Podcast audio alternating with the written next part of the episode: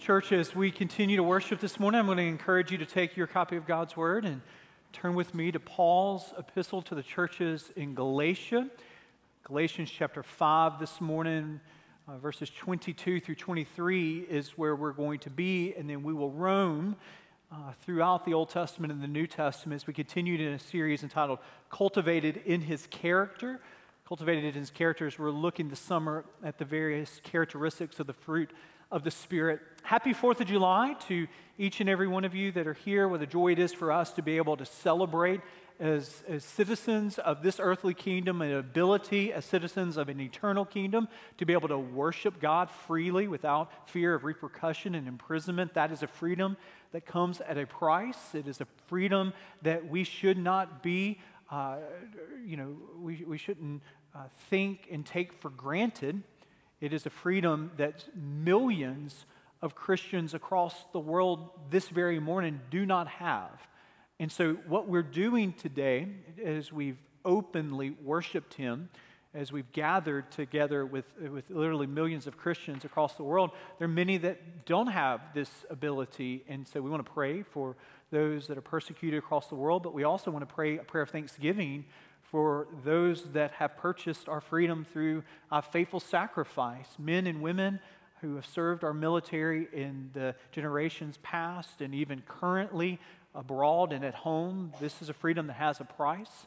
And so we're grateful as, as, citizens of this earthly kingdom for that joy. There are many things that you're going to do on the 4th of July. Uh, many of you are going to watch fireworks tonight. Some of you are going to uh, cook out, grill out to this afternoon. I, I, see a lot of people that have family with them, and this is a joy. You're going to maybe watch, I mean, there's nothing more like the 4th of July than watching baseball, right? I mean, you, there's a lot of things that you can do uh, this 4th of July. I tell you what you can't do, though. You, you can't watch college baseball this Sunday. Do you know that?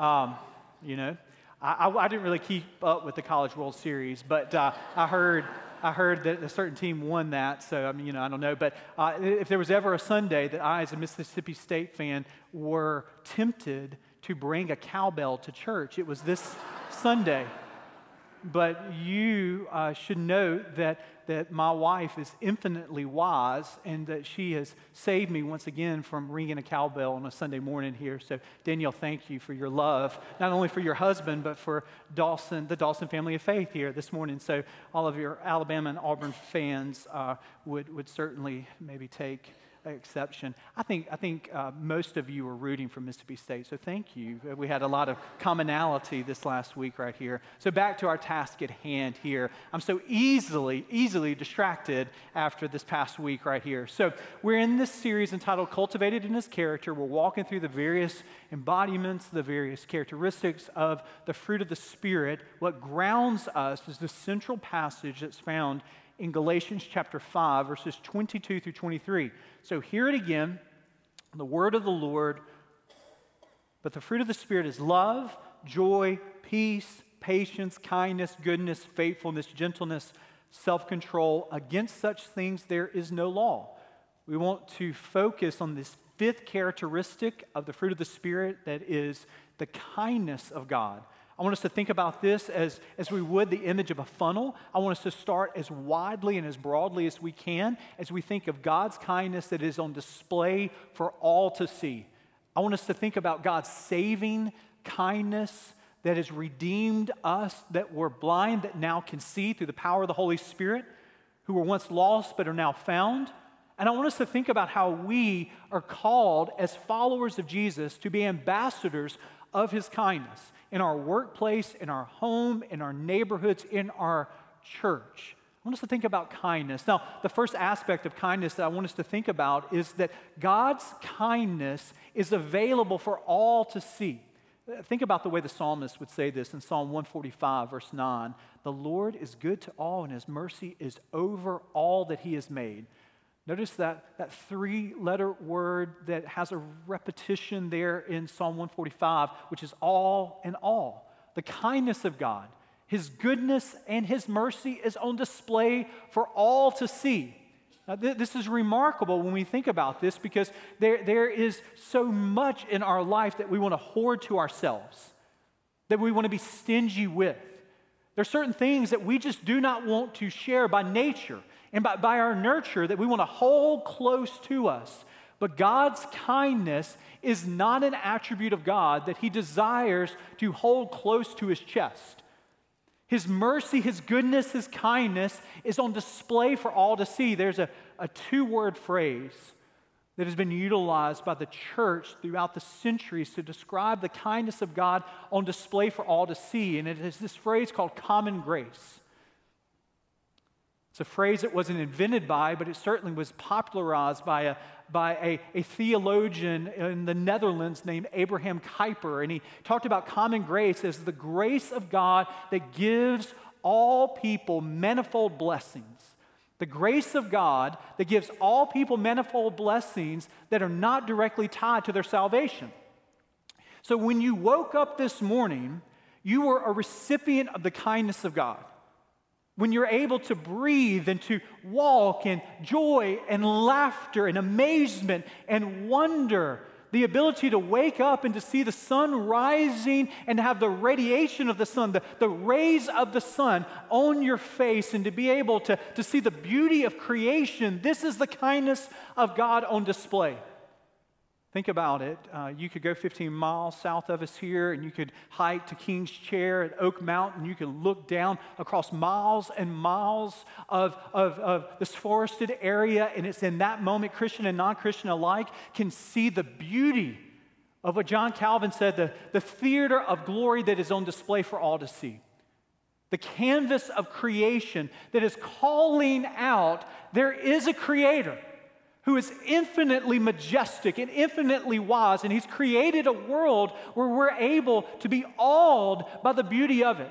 So many of you made the trek down already to the beach, you're planning to go to the beach, you take your sandals off and you sit there and you feel the granules of sand in between your toes and your feet sink a little bit more as you close your eyes and you, you hear the ocean tide come in. And it's something about this moment when you're looking out and there, there is no horizon in the distance there. It just goes on and on as, as the sea is be, before you, the, the gulf is before you, whatever you're looking out is, is before you. And it, it just calls out there is beauty to be apprehended and to be seen.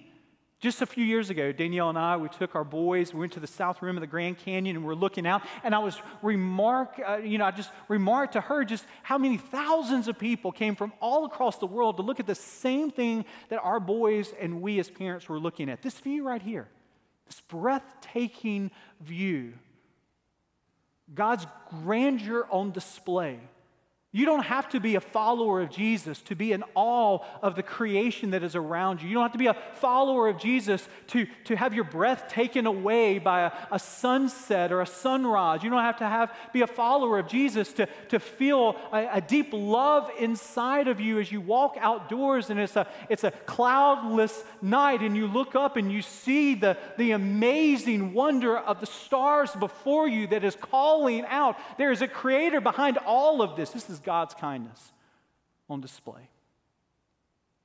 We can think about it more specifically. I mean, we're just in, in uh, uh, infinite possibilities of under this broadest umbrella of God's kindness. Paul talking to the, the, the, the, pagans of Lystra in Acts chapter 14, he says, Yet he, God, did not leave himself without witness, for he did good by giving you rains from heaven and fruitful seasons, satisfying your hearts with food and gladness. Jesus would say in Luke chapter 6, verse 35, but love your enemies, do good and lend, expecting nothing in return, and your reward will be great, and you will be sons of the Most High, for he is kind. God is kind to the ungrateful and the evil. This is something that is staggering. God, God could have created a world in which you had to have been one of his followers to be able to, to apprehend the kindness of God on display. But he doesn't. This is amazing. It is on display not just for the chosen nation of the Israelites, it's on display not just for his church, the Christian church, but, but the canvas of creation is calling out also to those who deny him, mock him, and ignore him. The beauty of creation, his common grace, that speaks to us. Here is an infinitely kind God, the wonder of life, the joy of life, all of this, of course. Of course, we do not live in the Garden of Eden. Of course, there, there are tropical storms that already are, are brewing that have come across the Dominican Republic and into Haiti. And yes, there is, there, is, there is a fallenness that has affected even creation. But even with the fallenness of creation, there is an indelible imprint upon creation that calls out for the Creator that is singing to us His majesty and His grandeur for all of us who would have ears to hear. I love the way the poet 100 years ago, uh, more than 100 years ago, Elizabeth Barrett Browning would say, Earth is crammed with heaven, every common bush of fire with God, but only he who sees takes off his shoes. The rest, they sit around and they pluck blackberries. Uh, what the poet is saying here is what, is, is what Calvin was saying when he talks about the theater of God's grandeur. It is what Jesus is saying. It's what Paul is saying here is that, is that uh, God's imprint is kindly displayed upon creation, is kindly displayed upon all that we enjoy. I mean, we're able to come to a sanctuary and some of you grew up in, in, a context where you know what it, exactly what it was like to get a, get a uh, bulletin. And the reason you passed out bulletins is there's no air conditioning in the sanctuary, and so you fanned yourself. You know, you know what that's like.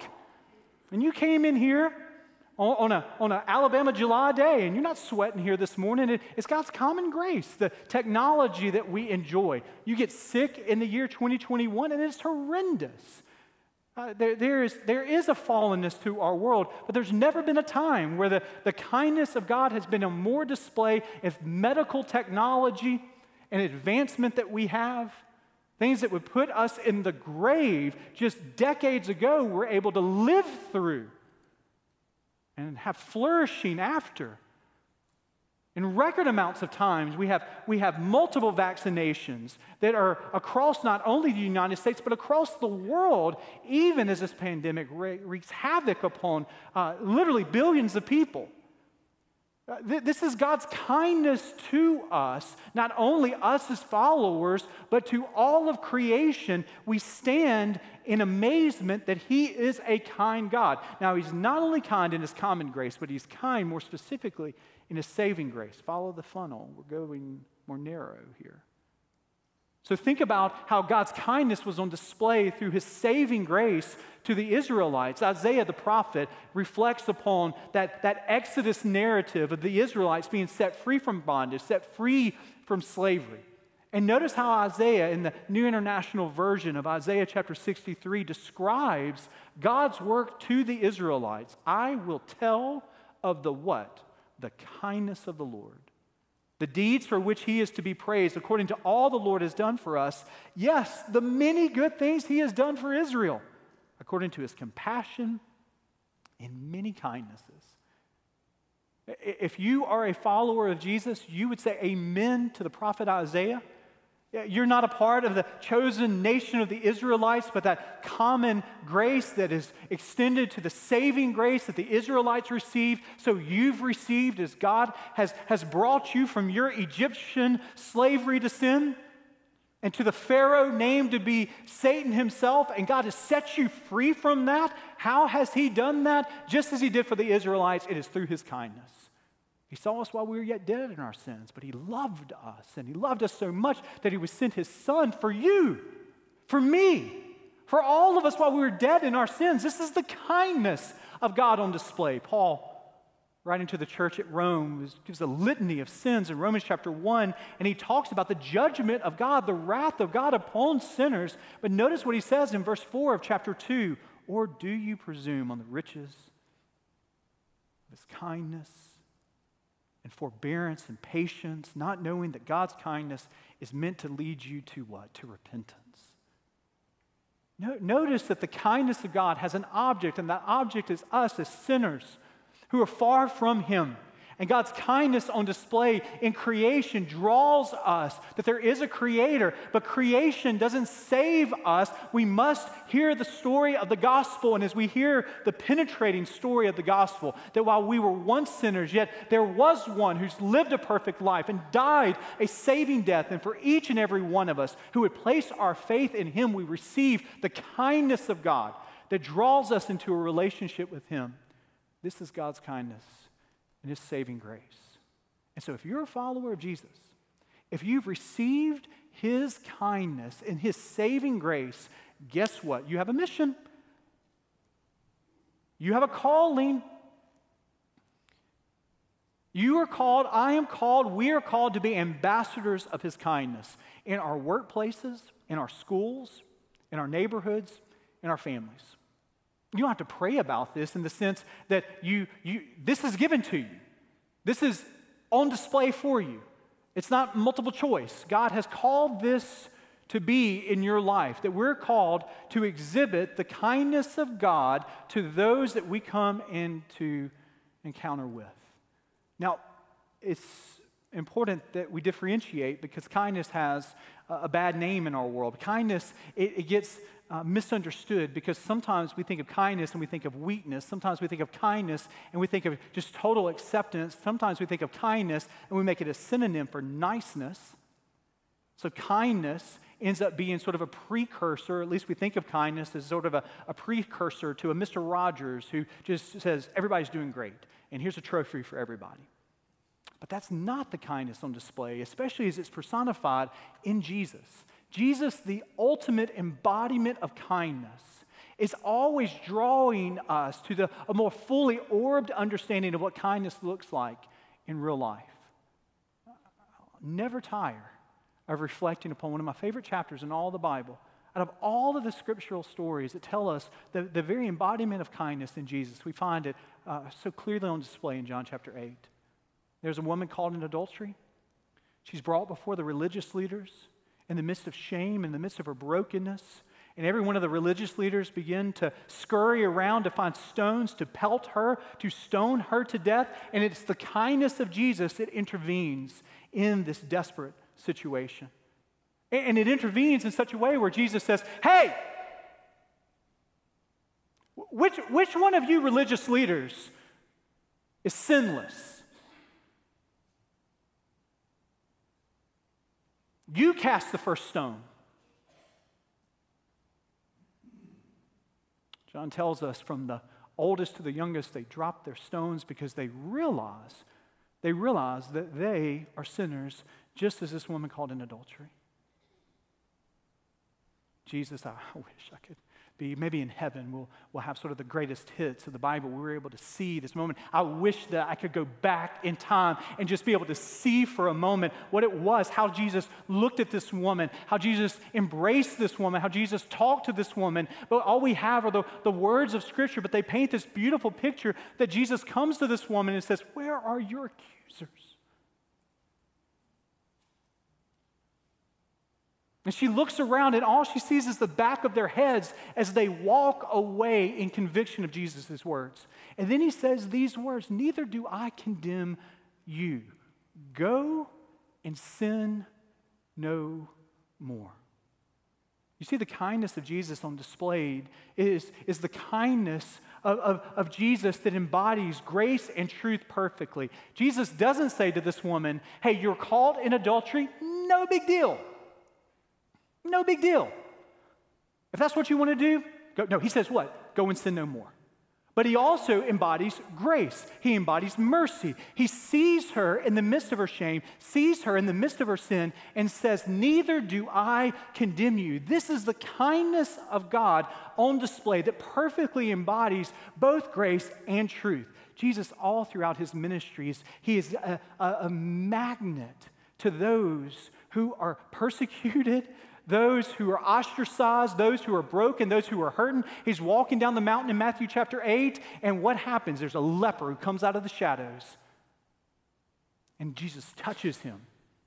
He's not supposed to do that. No respected rabbi would touch a person who is unclean, but Jesus, in his kindness, touches this man and heals this man. In Luke chapter 19, we have a wee little man climbs up in a sycamore tree, and that guy's named Zacchaeus, and he's a tax collector. It was a forbidden, uh, really, really, it was not forbidden as much as it was a profession that was looked down upon by all the Jewish people.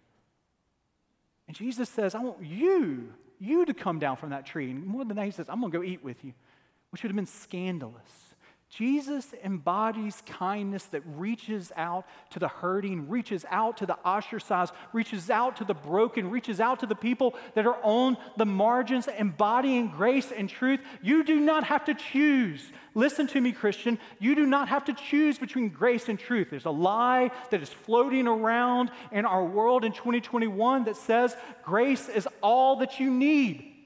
And, and the church is to be a place that just accepts and affirms anything and everything that is thought and said. Grace, grace, grace. And there's also on the other side this temptation to think that all that matters is truth, truth, truth.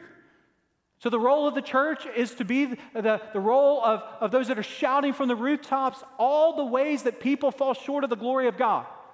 And to call that out without grace. One obstacle, one temptation is to have grace without truth, the other one is to have truth without grace. And depending upon how you were raised, you will have a temptation to one of these sides. Maybe you were raised not in a Christian family, and anything and everything went, and you saw the decadence around you. You saw the difficulty of being unmoored to truth. And so when you became a follower of Jesus, you said, Truth, truth, truth, I'm going to stand here and I see, I see all the evils that are around me. Now, some of you might have grown in a quote unquote fundamentalist kind of background. And when you were saved and you grew in your faith, you begin to see some of the difficulty of, of, of always seeing what you shouldn't do and what was wrong to do. And so you've tended to, to navigate to this grace, grace, grace. But Jesus the perfect embodiment of kindness, he shows us grace and truth. And as followers of Jesus, we want to embody both grace and truth. We want to stand firmly in the truth of God's word that is not open to uh, throwing out 2,000 years of Christian history. Because we're enlightened and we figured it all out and everybody else was wrong. But we also we also want to realize that we've all fallen short. We're all sinners. We all come to the cross. So we all need His mercy. We all need His grace. So the kindness of God leads us both to grace and to truth. Now, we don't do that perfectly. Do any of us do that perfectly? The answer is no. Jesus does that perfectly. Why? Because He's the perfect Son of God. But we want to follow in His footsteps. We want to follow in his footsteps to exhibit kindness to those that we come in contact with. Now, how do we do that?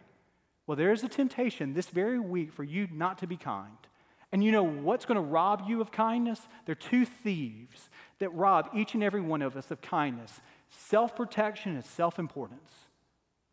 What will always rob you of kindness is saying, I don't have time, I'm too important, I'm too busy, my schedule's too important, I don't want to get involved here. But the very definition of kindness is Jesus' words, where he tells us in Matthew chapter 7 so whatever you wish that others would do to you, do also to them, for this is the law and the prophets. So the golden rule, it guides us in what kindness looks like. Kindness is always rooted in an other centric focus. It is always saying, how would this person want to be treated in this situation? How would I, if I was this person, want to be treated in this situation? So it moves from self to other focused. And the thief to kindness is always me, myself, and I, and my kingdom, and my importance, and my prerogative, and my agenda. Now, how do we move to kindness very practically? What, what, are ways that we can show kindness each and every day? Well, there are two paths to it one is prayer, and the other is intentionality.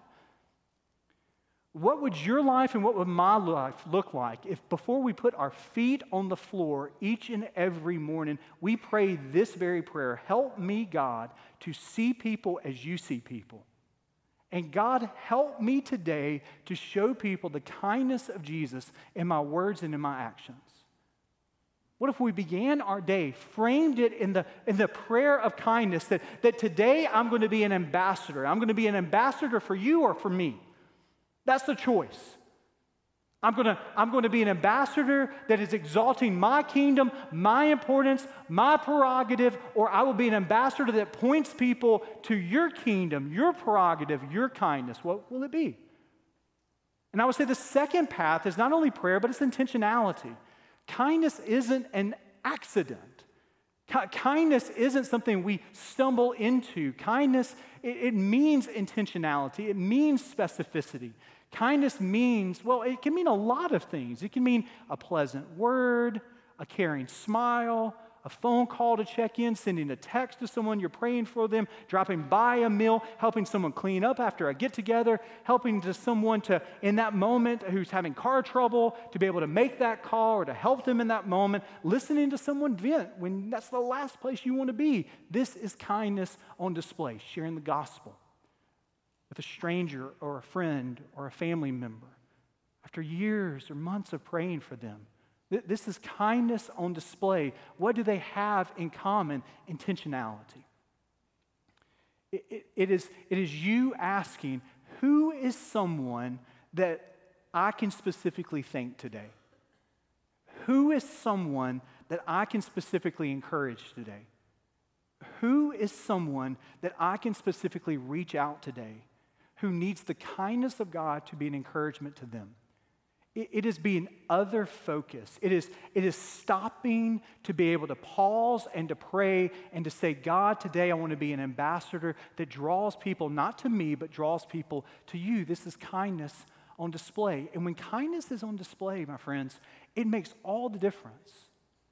And they're powerful testimonies of the, of the gospel of Jesus Christ gaining a hearing through the kindness of his servants. There's just one story I want to share with you I've told the story before, but I frankly will tell this story and tell it some more because it is a powerful story. It's a story that you can read about. We actually have this book available in our Next Steps area, but it's a book by Rosaria Butterfield. It's called The Secret Thoughts of the Unlikely Convert.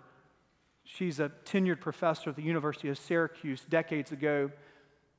She was in a very committed same sex relationship, that was her identity proud of it, skeptical of the Christian church in every way. She gained some notoriety decades ago when she wrote the scathing op ed in opposition to what she felt was a, a, a, a, group that needed to be silenced and a group that was polluting uh, the, uh, America, and that group was Promise Keepers, many of you know that movement of men that was birthed years ago. And she saw in that movement everything that she wanted to, to push against. She saw in this movement everything that, that kept her down and kept other people down. And so she wrote this scathing op ed and was published in the newspaper in Syracuse. It uh, had a syndication to it and it went national. And so she received, as a tenured professor of the University of Syracuse, she received a lot of, of mail. This is decades ago. People were writing letters. She has two boxes for all the letters she receives. There was one group that would say, Hey, you're exactly right. I'm so glad that you, tr- you, you spoke truth to, to the Christian power, and they deserve to be ridiculed. They deserve to, to be shamed. They deserve to end. And you, everything you said was right. Uh, that, that, that box was like, You're awesome. The other box was, was a box that she just t- t- titled Christians. And she received, you can imagine, hundreds and hundreds of letters from Christians saying to her, well, they said to her, You are wrong and you're going to hell. How dare you say these kinds of things? Now, now she received another letter. It was interesting. It was a letter that didn't fit the you're awesome and it didn't fit you're horrible. And it was a letter that was written by a local Presbyterian pastor in Syracuse by the name of Ken. And it was a letter that began this way Me and my wife would love to get to know you and your partner. We'd love to have you over for dinner. We live in the same community, and we'd love to talk some more about the very views that you expressed in this letter. We would love to hear how you came to your conclusions. And that letter, that letter opened up a relationship. And Rosaria Butterfield, in her uh, Confessions of an Unlikely Convert, she talks about how over the next course of two years that this pastor and his wife befriended uh, she and her partner. And, and, notice what she says here. I want you to just hear her wor- words. They, the pastor and his wife, entered my world. They met my friends. We did book exchanges. We talked openly about sexuality and politics. They did not act as if such conversations were polluting them. They treated us with kindness. And then, it's a 200 page book. I have three minutes to summarize it. But years later, birthed out of these conversations, these meals together, she starts to read her Bible, Rosaria Butterfield does. She begins to attend the church that this pastor preached at and uh, shepherded. And then she writes, Then one ordinary day, I came to Jesus open handed. In this war of worldviews, Ken and his wife Flo were there. The church that had been praying for me for years was there. Jesus triumphed, and I was a broken mess. Conversion was a train wreck. I, I didn't want to lose everything that I loved so dearly, but the voice of God sang a sanguine love song in the rubble of my world. Rosaria Butterfield was introduced to the grace of Jesus Christ through the sovereign work of a saving God. But I do not want you to miss that he used a pastor who read the same newspaper that thousands of other Christians read. And instead of writing her a letter that said, Here are all the ways that you are wrong, this pastor wrote a letter that said, Hey, can we have dinner together? And I want you to see that we live in a day and age that's calling for us to choose grace and truth. Which one, truth or grace? But this letter, this pastor, paints a way of how over time grace and truth can sing together when you and I have the openness to say, first and foremost, not how you're wrong, but what's your name? And where are you from? What do we share in common? How can we get to know each other and hear one another and listen to one another? The kindness of God through an ordinary pastor brought this person to the saving understanding of a sovereign God. So, what will you be known for? What will I be known for? What will we be known for?